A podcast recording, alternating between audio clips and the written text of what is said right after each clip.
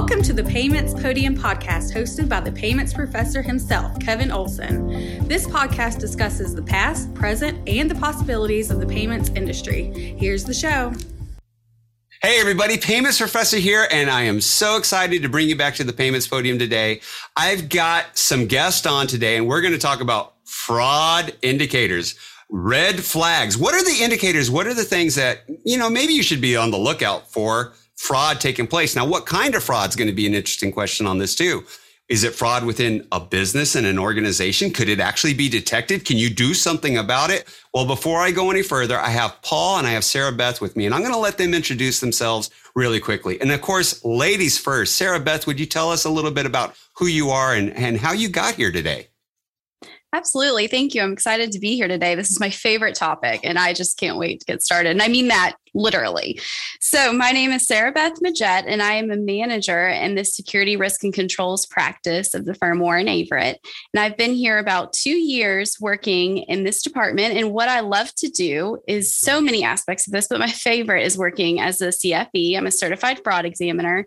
And so, I love to get to work on these cases and really enjoy seeing what we're going to talk about today actually panning out in practice and picking up on those things. And so I'm also a CPA with an audit background, but definitely this is my my beloved, if you will. So would you say you practice fraud? I would not say I practice. Oh, oh, oh, okay. no, no, no, no, no. I would say I enjoy what would I say to that? I enjoy reviewing people who do practice fraud and finding that fraud is oh, okay. Finding that fraud, yes, great. I just yes. just want to be sure, sure I got that one clear. Okay, Paul, Paul, what is it that you do, and what brought you here today? Absolutely, Kevin. Appreciate the opportunity to be here. So I'm a colleague of Sarah Beth. Uh, my name is Paul Perry. I'm the manager. I'm sorry. I'm the member of uh, the um, security risk and controls group here at Warren Averett. Uh, I have been with Warren Averett about 17 and a half years. Uh, started off as a financial statement auditor.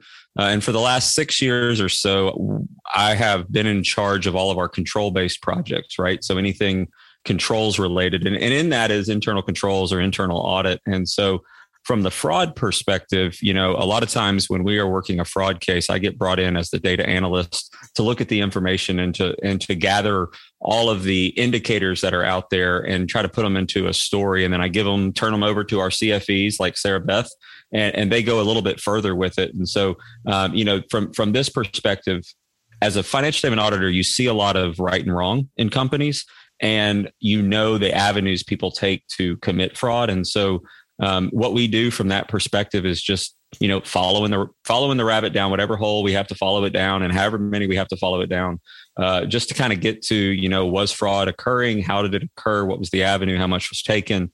Uh, and looking for multiple avenues sometimes. So just happy to be here and happy to talk about this. Okay, Paul, I got to say, it's not often I hear data analyst and excitement in the same sentence whatsoever. So that you did that is awesome. So I'm the biggest nerd in, in any room that I come into, usually because I have the IT background, the data analyst background, and the CPA background. Um, and for the IT folks, I just bring a personality, right? Because they don't have any, right? And so I know, I know, but I can say that because I'm I'm I'm on both sides of that uh, of that coin there. I, but I love it too. So anybody out there who's got a, uh, you know a friend, a colleague, somebody going into data analyst, tell them it actually can be fun and it can be sexy too. Now let me tell you how I, I met these two and how they ended up being on the payments podium. It was at a recent AFP event in Alabama, and these two got up and started talking about fraud and they started telling these stories about fraud. And here's the payments professor, you know, a couple of decades working in payments. I thought I've seen and heard it all. And then they get to this list of fraud indicators of things that they have found from their research, from their time in the industry that some of those things were brand new to me, or some of them I hadn't looked at in the way that they were presenting it. So I said, can you guys come on the payments podium and maybe talk a little bit about these fraud indicators, the things you've seen, the things you've uncovered, the things that you know to now go look for when you're working in fraud. Now, what I found was really interesting is let's start off with what the number one indicator was up there. Was it men or was it women committing the fraud? What, what happens there, guys? Uh, it was overwhelmingly men. Overwhelmingly men. But women still more. uh, no, that is not the case. Both the average and the median was more for men than women. So just trying to help us out. Just trying to help us out. No, struck out on all three. Okay, so that was one of the first ones. What was like, okay, if you go from there, what are some of the next, next things that you find when it comes at looking at the different indicators that are there? Well, one thing that we need to start off by talking about is just living beyond means. When you look at fraud cases, overwhelmingly, you see that living beyond means is present. As a matter of fact, the Association of Certified Fraud Examiners has a report they issue every year, and it's the report to the nations. And since 2008, that has been the number one red flag shown in all in fraud cases has been living beyond means. Seen like real examples of that?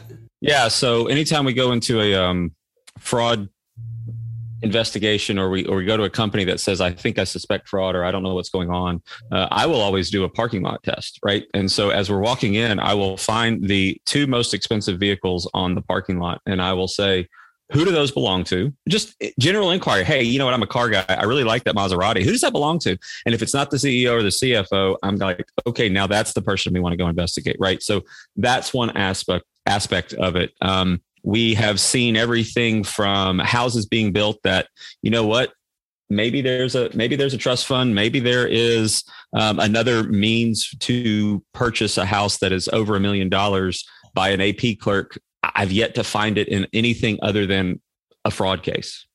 Yeah so if the teller is wearing prada and driving a mercedes that is an indicator right? Absolutely and you know, close behind it is financial difficulties. And so that makes complete sense because if you're living behind your beyond your means, you're having some financial difficulties in all likelihood. And, and, well, I don't know about you, but I find people actually share that information. That's one of those TMI things you end up finding about your coworkers is they'll share that, Hey, I am really struggling right now. Do you see that as well when you're doing in some of your cases that it was known that these people were having difficulties? Absolutely. Yes. I would say that um, we definitely start asking the the questions, and people just want to open up. People just want you know, tell me about so and so, tell me about this. And I remember one case we were working, and when we got to interviewing everybody, everybody had something different to say about the person that eventually was the one uh, committing the fraud. And the other uh, executive CFO was in the room, and at, at the end of like the fifth or sixth one, he went, "Oh my gosh, I've heard every single one of those, but I've never heard them all together." And and that was our whole point. And I think that's something that the indicators shows when you when you read those report to the nations is um, there's going to be multiple indicators, multiple red flags in any fraud case, right? So when you hear things, um, don't don't dismiss just one red flag. Oh, that's the first thing I've heard bad about this person. That's the first thing I've heard. You've got to take that and that becomes a data point and you've got to put all of those data points together and go, "Oh my gosh, we got eight red flags." And and to be honest, I'm not, I'm not trying to make a joke about this, but whenever mm-hmm. Sarah Beth and I go into one of these, we usually have a conversation at the beginning just on hearing kind of the outside of it. And we'll say things like it's probably X, Y, and Z, and we're probably going to find it in A, B, and C. Right. And so we we know that because most everybody does the same indicators. Now I wonder on some of that too. Is it's one of those things like any of y'all got that friend that you know they've got this one problem, like let's say loud and obnoxious that might be me I'm describing, but somebody who's loud and obnoxious and everybody else sees it, but they don't see it because they're just too deep in it. it would it be a situation that's kind of like that? That like in this case, everything was there. They just weren't putting the pieces together because they're so deep in it themselves. They just don't see it happening. That's a big piece of it. And another big piece is just having that element of trust. Most of the time, there is some big level of trust that they have with that employee. And so they just, you know, you, some say you see what you want to see you don't see what you don't want to see and you know it's just kind of this justification in your mind and dismissal of they would never do that. You know i they just if they you know i was working on a case where the cfo literally told me i didn't believe they would ever steal money because i knew if they needed it they could come to me and i would give them a company loan. He was and I and he was like so it never occurred to me that they would commit fraud because I just thought they would come ask me about it. And that's that level of trust and that relationship they had was so deep that he felt like the clerk would be confident to just come talk to him about that. And so he talked about how he has really lost a friend through that and how it's been devastating. And he went through like a full grief cycle with it. And it was very difficult for him and still is to this day. It's been five years and he still talks about it every time I see him. You know, I, I, could only imagine the, the betrayal that you would have to feel in those types of situations because you are trusting that person and, you, and you, they become part of your family uh, on a lot of these businesses, I'm sure, too, the smaller ones. All right, that's so we've got people building houses who are having financial difficulties or the parking lot test. I love the parking lot test. Uh, I'm going to probably be using that one in my future endeavors too. I'm going to have to say, well, what are some of the other things that, hey, you know, most likely this would be the person committing fraud? Like I remember one of the things you said is a lot of them are actually university graduates. Yes, that is the overwhelmingly they're university graduates. And I think that stems from the fact that oftentimes they're in a higher position of power where they have more access to things. They're probably given more trust into multiple aspects of the organization. And they probably see enough that they have a good understanding of how they could commit a fraud and it not be detected or not be detected timely because they have access to bury it, if you will. And so university graduates are not only committing more fraud, but they're much more expensive when they do commit fraud. Really? So not, I, mean, I guess maybe they got to pay off those student loans. So they're not only most likely the ones committing the fraud, but they get more out of it. Yes, that is the case for sure. Okay, and, I got to ask: be- Is there any one specific university we should be looking out for? Well, that's a tough question. And I, I have some thoughts on that, but uh, I think we'll refrain from answering it. Paul, do you do you have anybody you want to throw under the bus? Uh, I don't have anybody I want to throw under the bus, uh, and it depends on what state somebody is listening at this from. I I, I don't want to pick the wrong one. yes, Paul and I are in Alabama, so we have a big Auburn uh, Alabama rivalry going on in the state. So we we plead the fifth.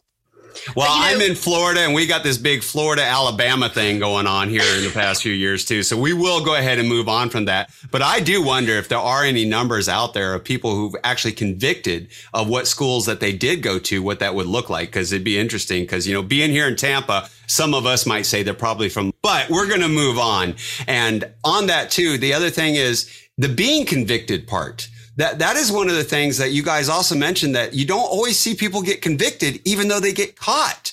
How does that happen? You know, it's um, one of those things where um, you, first you got to you got to look at the company, and usually they don't convict from the perspective of bad PR right? It's a small town. Everybody knows everybody. That company's been around for for generations and centuries, and we just don't want that bad PR, that bad press. Uh, and what happens there um, is when somebody is not convicted, they go and history will repeat itself sometimes, and they will go and they will do it again. And so now they've just basically unloaded the problem onto somebody else. Um, sometimes it's it's the money aspect of it, right? Because I've already lost you know, X amount of dollars? Do I need to go spend another hundred thousand dollars to determine how much it was and convict them? So it it it it will heavily weigh on the the owners of the organization or the people that are in power um, to decide on whether to do it. And I would say that I think it's like a 50-50 thing, right? Um, most of the time, uh, you know, they're not going to convict. Uh, there may be cases where they do, uh, and it's it's really I, I cannot argue on either. I can't argue for or against either side because I can realize how hard either would be. I actually have a statistic here in front of me related to why organizations decline to refer cases to law enforcement. And 46% listed that internal discipline was sufficient.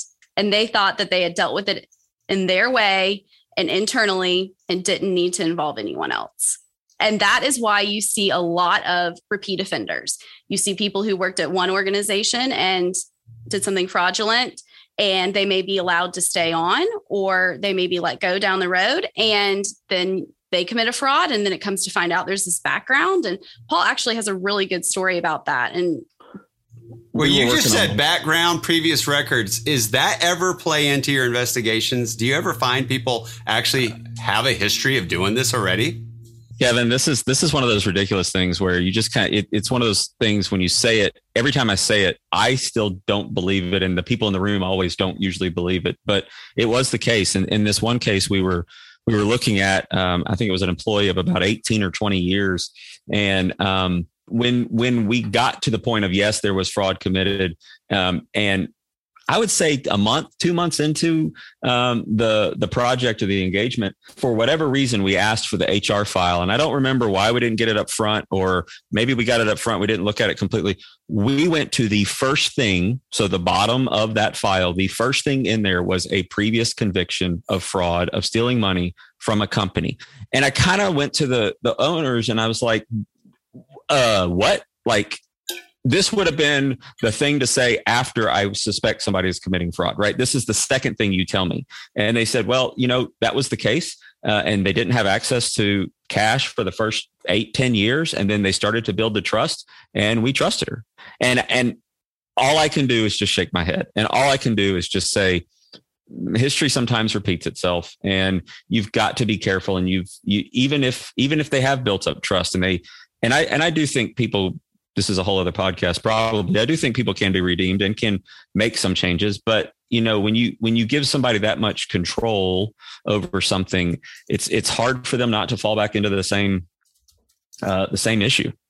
And well, we've also uh-huh. had a situation where the owner was aware of this and that was intentionally designed to not give that person access but then the owner transitioned into retirement. It was a family business. The son came through had no idea. And guess what? He promoted her up, had no idea.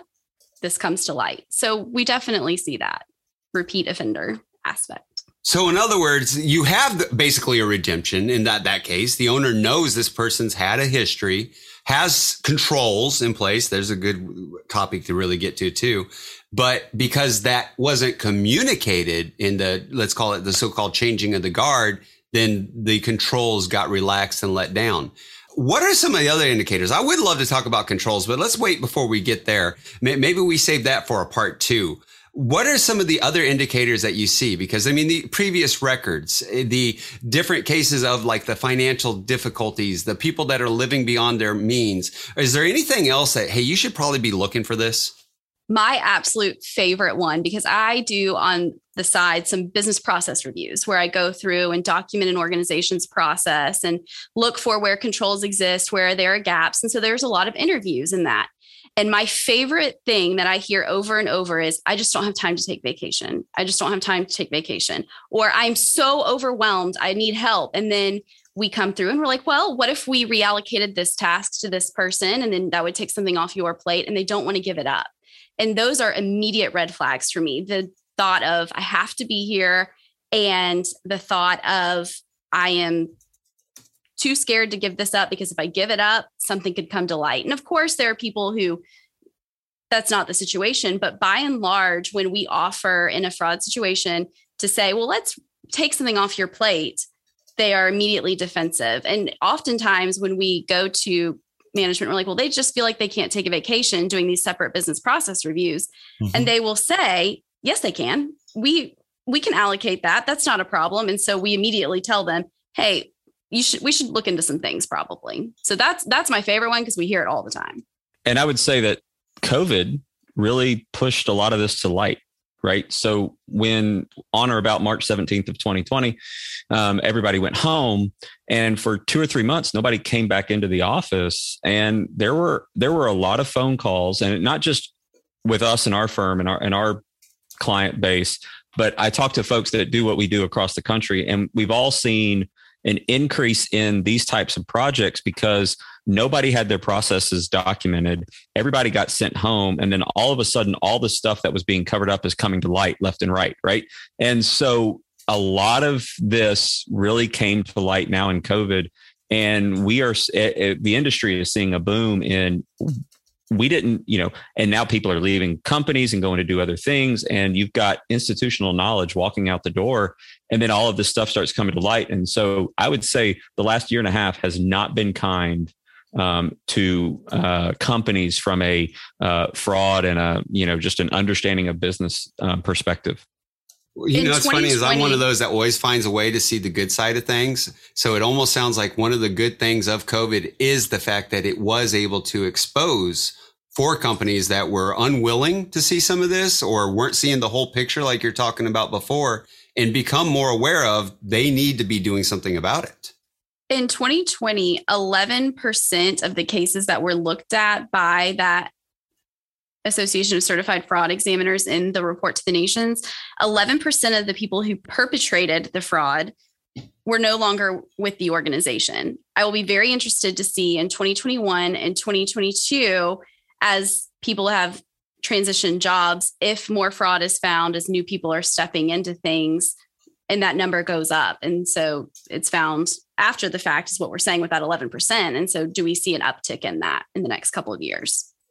So if we were to make like a bold prediction, because one of the things that I do as a payments professor every year, I'm asked to make predictions of what's going to happen this year in payments. And if you were to make a bold prediction of in the world of fraud, you might, might, you know, because it's prediction, it's not fact. You know, I'm not trying to hold you to this, but you might say, be saying that we haven't uncovered all of it yet, that there's still more that's going to be exposed as time goes on.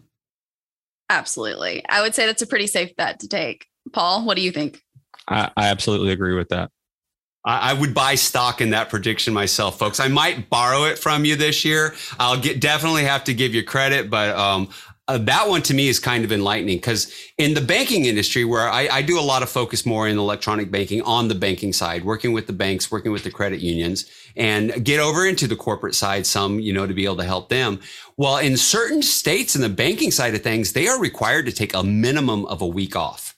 Like they have to take a consecutive week off to be able to do this. But we flip it over and on the corporate side, that's not happening though.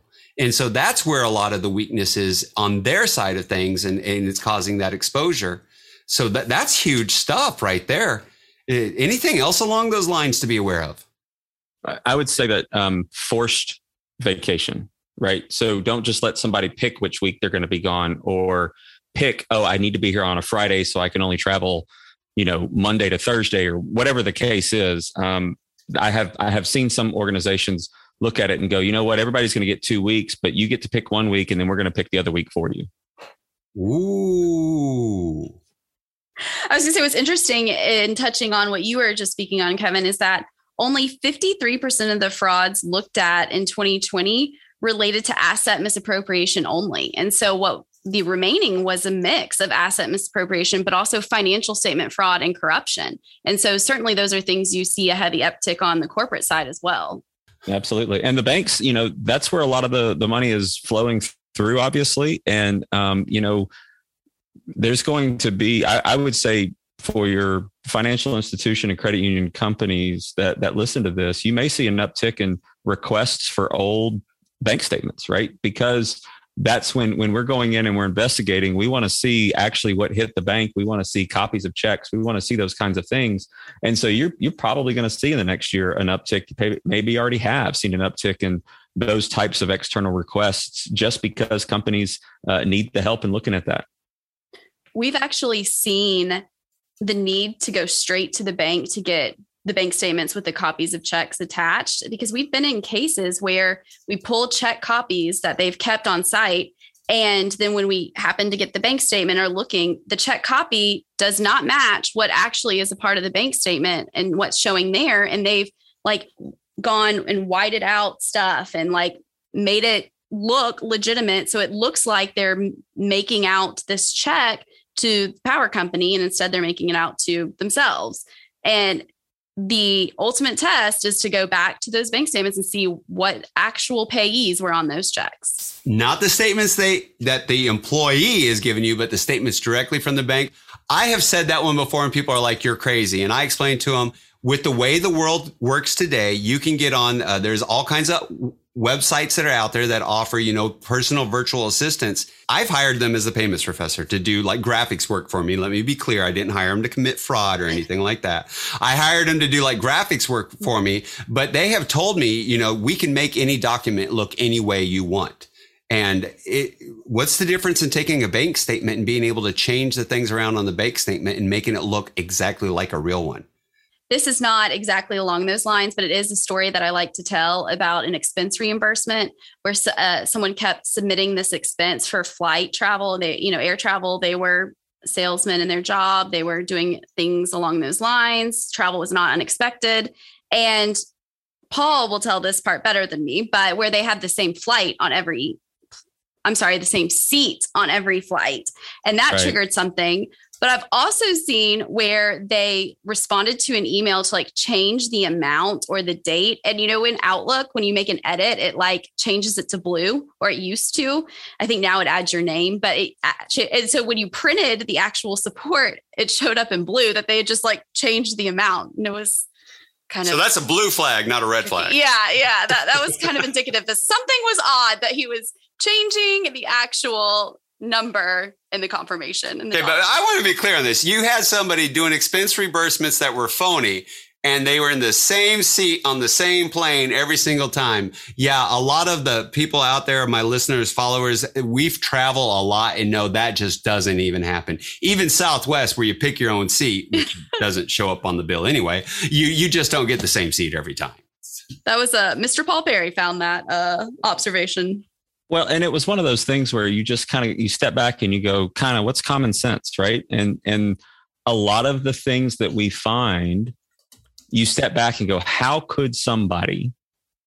And you just, you know what? My mind can't get there for some things, right? Because because I don't because I don't practice fraud. I, that's not something that um, just automatically comes to my mind. And so when we sit here and we go through these cases, we think we know what we're we know what we're looking for, and we I will admit on almost every case, I'm still surprised at things.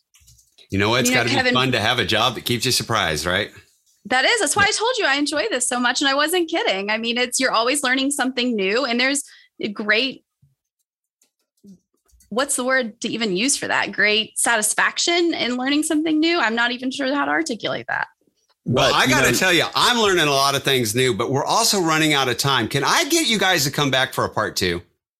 Absolutely. Would love it.